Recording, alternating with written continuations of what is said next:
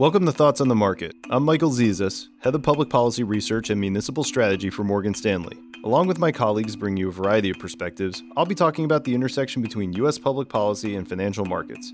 It's Wednesday, March 11th at 11 a.m. Eastern. To say markets have become volatile would be an understatement. Adding to the virus concerns now is the collapse of the OPEC Plus arrangement over the weekend, which touched off a ramp up in oil production and the nearly 30% decline in the price of oil. While lower prices at the gas pump might seem good news, this time around our economists aren't seeing it this way. First, the US has become in recent years a net energy exporter, so lower prices can actually hurt the broad economy.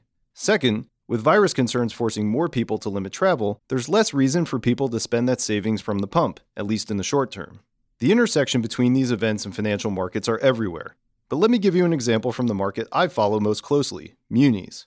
Oil has become an important part of the economy for many states, like Texas, Louisiana, Alaska, Colorado, and Oklahoma. A fall in oil prices puts drilling activity and employment at risk.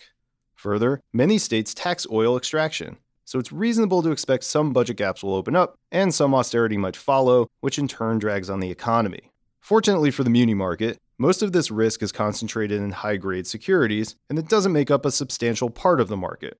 And while we think mid and lower rated munis are set to underperform further, we think the spread between higher rated munis and treasuries has mostly priced this risk in.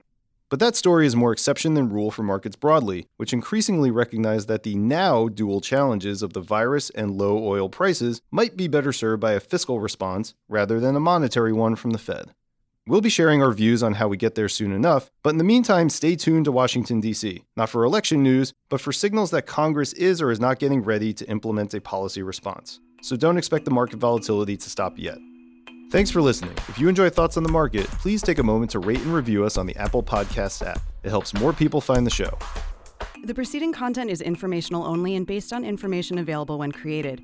It is not an offer or a solicitation, nor is it tax or legal advice. It does not consider your financial circumstances and objectives and may not be suitable for you.